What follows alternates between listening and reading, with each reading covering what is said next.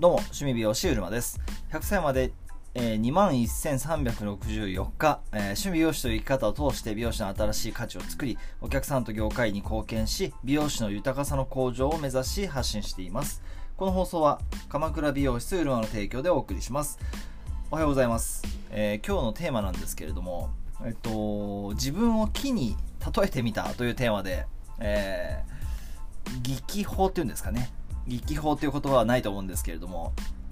擬人法ならぬ技法ですね。疑目法とも言うかもしれません。自分を木に例えてみた。そんなテーマでお話ししてみたいと思います。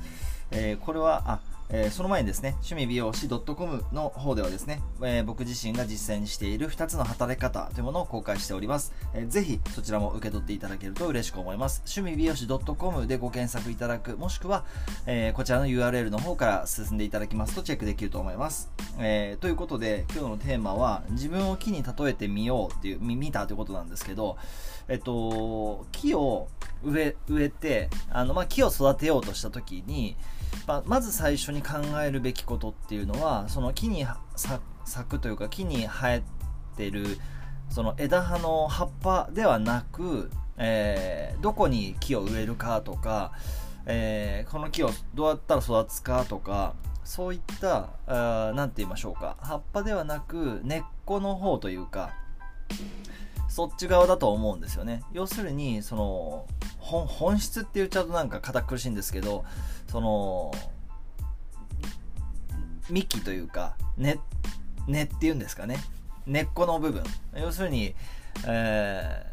どういう木を生やそうか。どういう木をそこに植えようか。う植えた木をどうやって、えーなぜそこに木を植えるのか。えーそっちから考えていくと、まあ、その育木は育ちやすいのかなっていうふうに思うんですよね。えーどうしてもそれをまあ人に置き換えてみたときに、あのー自分がこうやりたいこととかやってることにどうしても着目しがちだと思うんですけれども、まあ僕自身も何をすればいいのかっていうのを、えー結構考えてずっとと当然やってきてるんですけれども、まあ何をすればいいかある時それに気づいたというか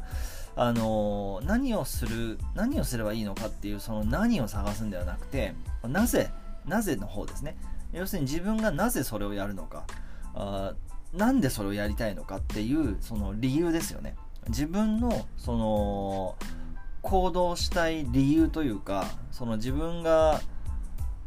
うんやりたいことのまあ、やりたいからやるでいいんですけど要するにそのなんでそれをやりたいのかっていうところを自分で、えー掘り下げていく。そっちの方がやっぱり大事なんだなということを改めて思ったということです。ですので自分を木に例えてみると、まあ、木を育てるときはやっぱり葉っぱから考えないよねっていうふうに思うんですよね。その根っこの方から考えていくと。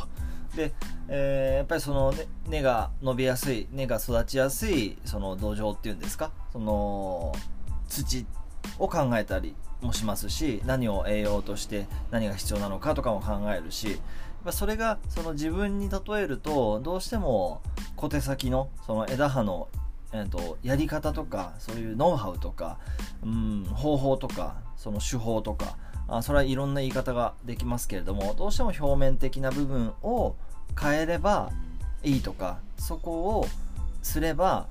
こうなるとかっていうのはやっぱり思いがちなんですけれどもどっちかというとその根っこの方自分の方自分の行動の源泉というか本当にそれがしたい理由とかそれを自分がする意味合いとかそういうパッと見見えない部分っていうかそっちの方がやっぱり自分をこう自分の軸をこう持って生きていくにはやっぱり必要な方なのかなっていうふうに思います。でそうするとやっぱりその手法というかその表面的なとこにこう流されないでやっぱ済むようになるしえやってることが全部つながっていくっていうのがあるあります。なのであの今はその目の前のことがすごくその単体に見えてこれは意味があるのかなって思うことって結構あるんですけどそれは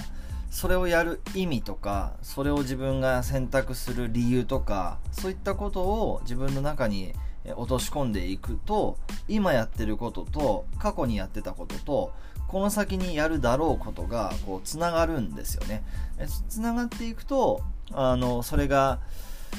それ全部に意味が出てくるんですよね。でそうすると今あのそういう意味でよく言う話がこの全てのことに無駄なことはないっていうお話あると思うんですけどやっぱりそこにつながっていくのかなって思います。だからそれをつなげていくためにもやり方だけを追っかけるんじゃなくてうんその自分自身の意味とか自分自身があそれをやる理由とかやりたい理由とかそのなぜなぜなぜなのかっていうところをやっぱ追っかけていくのが非常にいいなっていうふうに思います。でこれってあの美容室の働き方でちょっと置き換えてみるんですけどそうした時にやっぱりカウンセリングあのカウンセリングっていうかお客さんとの最初のお話を当然ましてその日をその日のデザインっていうのに落とし込んでいくと思うんですけど